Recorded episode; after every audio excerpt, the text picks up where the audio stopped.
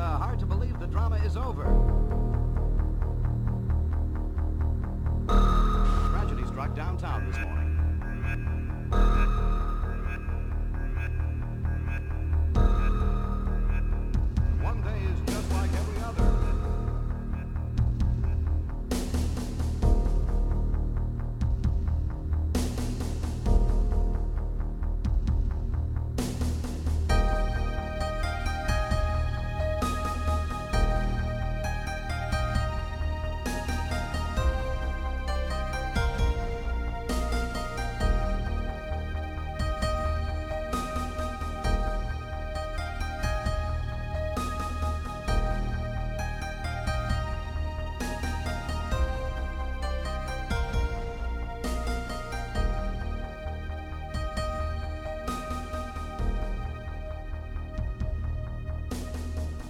Hej och välkomna till Dennis värld. Nu är jag tillbaka igen med ett nytt avsnitt. Sommaren är kort.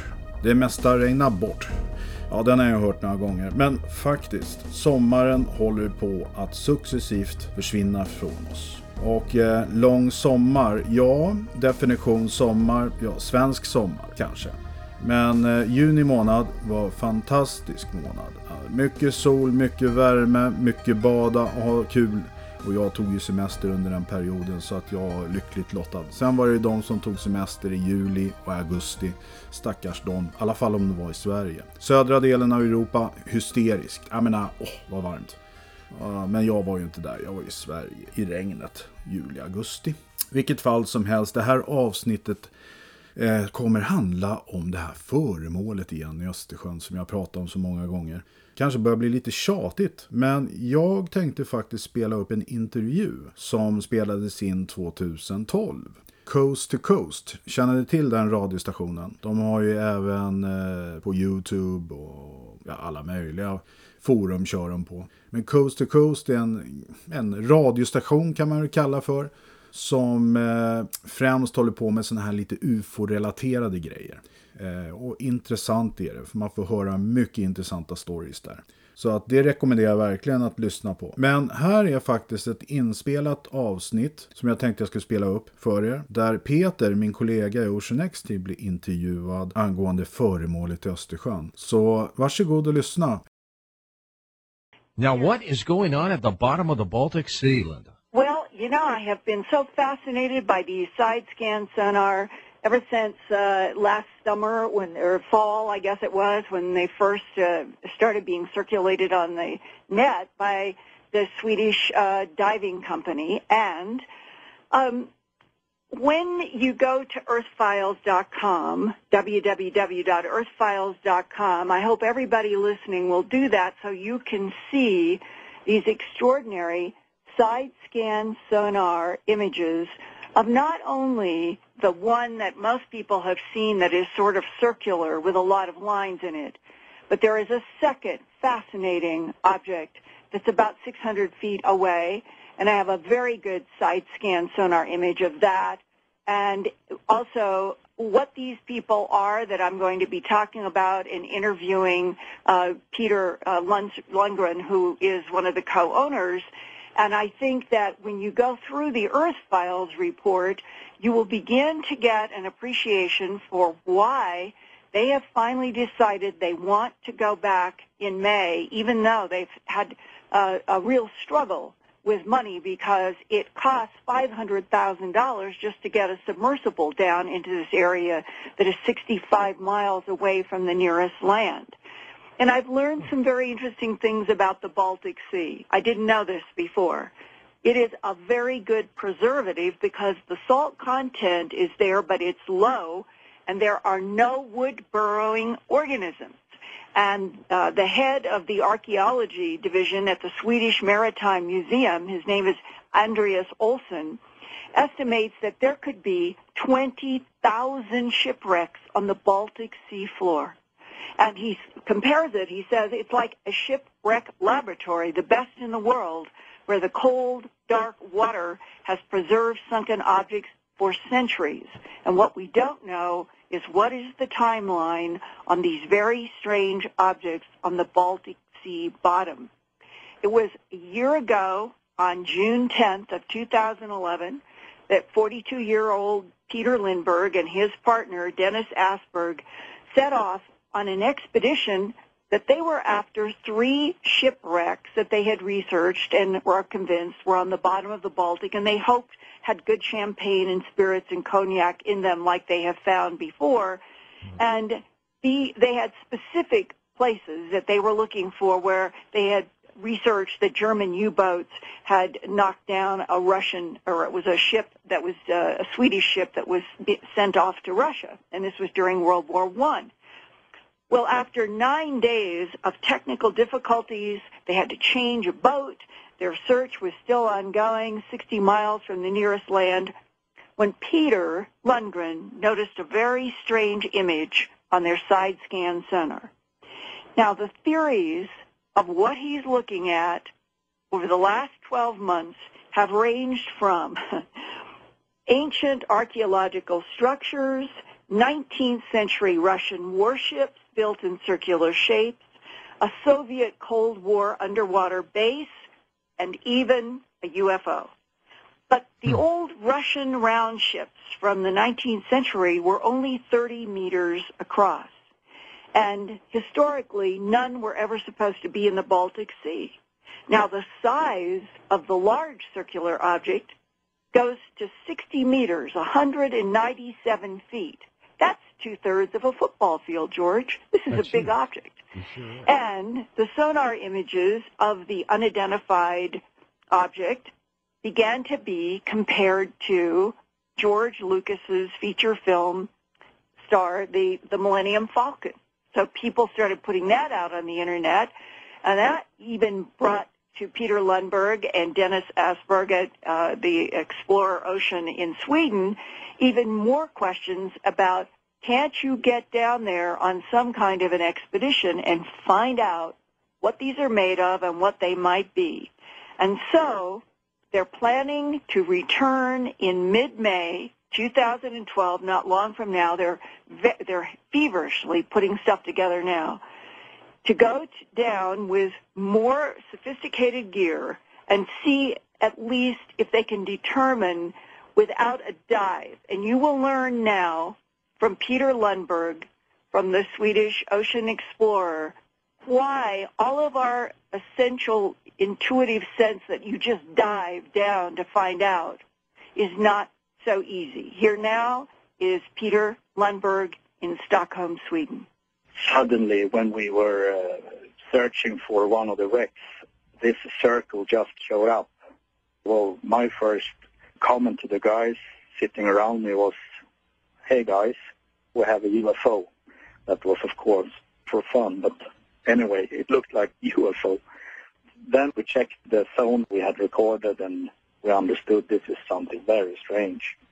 Can you talk about what's going through your mind and your discussions with your colleagues about what this might be? The size of the circle is approximately 60 meters in diameter, and that the size of it when I saw it was the thing that I understood this is nothing that can dumped from a ship or something. It's too big for that. This is an object that is somewhat circular on the bottom of the Baltic Sea between Sweden and Finland that is 197 feet. And that is large. That is almost two thirds the size of a football field down there. Yeah, exactly. You can place a jumbo jet over it and it will nearly fit inside the circle. Yeah, it's very big. Many things about this circle are strange. Is it true that you found also a second object somewhere nearby? Yes. We found a second object about 200 meters away from the circle When did you find the second object? just minutes later. Then we also have the track. It is about four or 5,000 feet long. The second object about 200 meters away from the circle and it also has a track, a much shorter track, but it going in the same direction as the circle's track.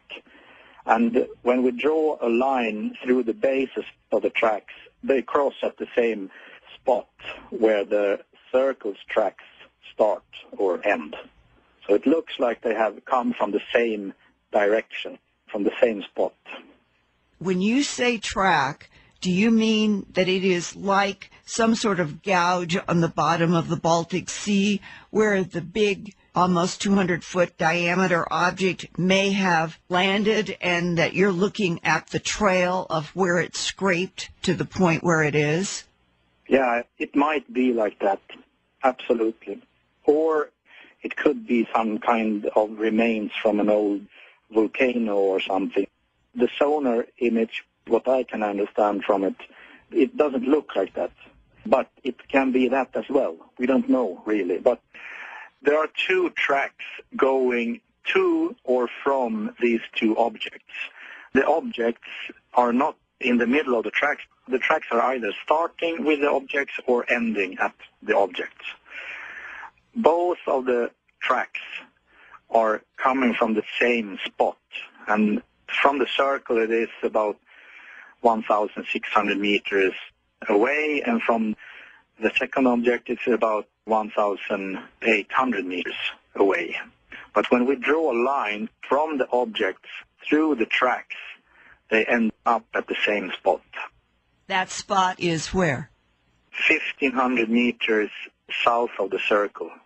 That was the impact site and that the object slid to the position that it is in now and the second object ended up in the position that it is because there was an impact and both objects slid on the bottom of the Baltic Sea. If it is an asteroid, and when it hits the water, it's coming very, very high speed. And when it hit the water, this asteroid breaks up in two pieces. The smaller one flies away a bit, but the larger one, as we see now, the circle, is going through the water body with such high speed. It is a pressure wave going through the water down on the bottom, and the track is because of that. And then the circle ends up where it is now. The second object, the smaller one, when this object hits the water and this smaller object flies away a bit further on, and then it hits the water and sinks down. So I think in that case the track is there because it has been a pressure wave through the water that has made the track. Can you talk about both objects? Yes, we have the first object, the circle, and it's round, but if you zoom in, you will see that there are some kind of objects are very squared. It's not natural formation on the bottom. The second object is about 200 meters away or 600 feet. It is about uh, 120 feet across, but it's not round. It's like a rectangular box. But the top of it is like two arches put together. It looks like a church window, Gothic church window. And if they have been in one body from the beginning, we don't know, but I mean, it might have been like that. That the rectangular object with the arches may have been somehow connected to or inside of the larger round object? Yeah, exactly. The circle is uh, broken up in one side. I mean, it might be that the other object, the smaller rectangular shaped one, is a part that has been there in some way. A lot of disturbances when we passed that.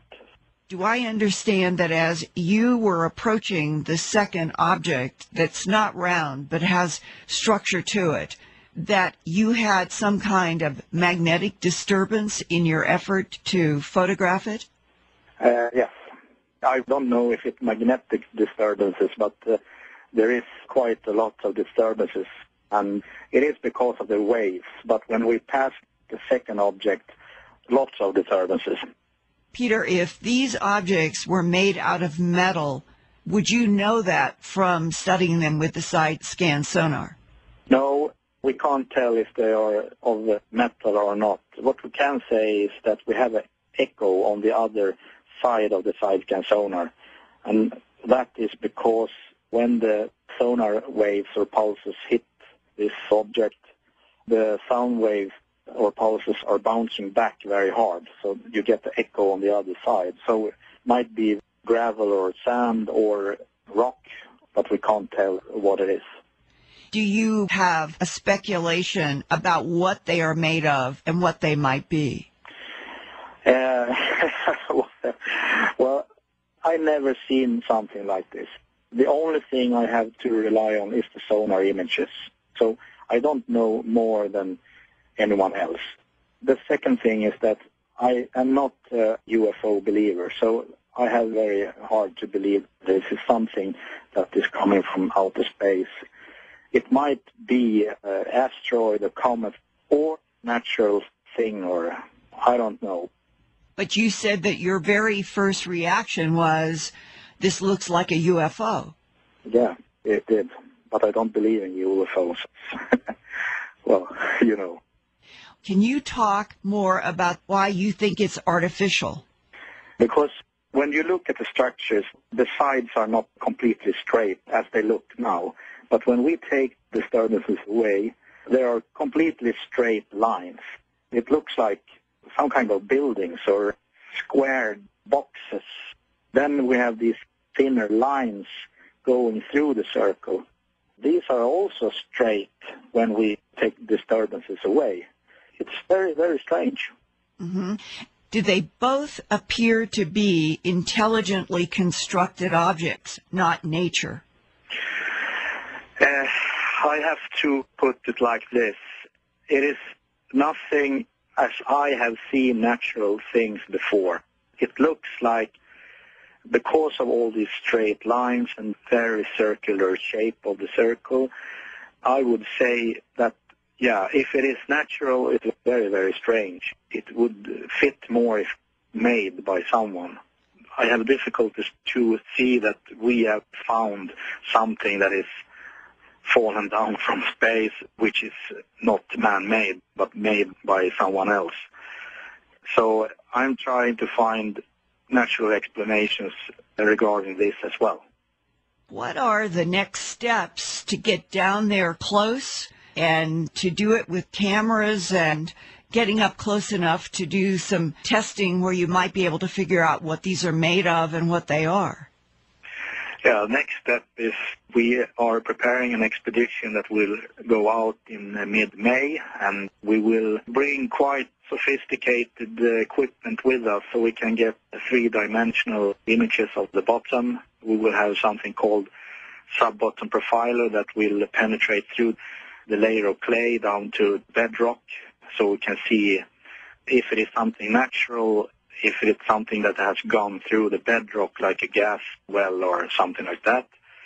We will have more sophisticated sonars on them. We will have the cameras and we will take bottom and water samples so it's nothing poisonous down there. Maybe we will dive on it if we think it's necessary.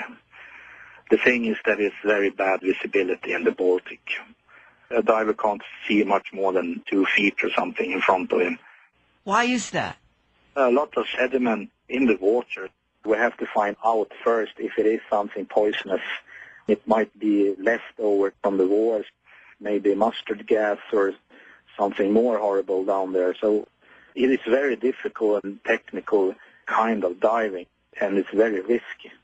The risk is visibility, the darkness, the coldness, going down there not knowing what he will find might be leading to a diver's death, and we do not want that. And George, you are hearing from a man who is 42 years old and has been diving since he was 16. So his experience in the Baltic is huge. And it was extraordinary to hear him talk about how dangerous it is to literally dive in some kind of a suit in the Baltic Sea and about going down in the submarine.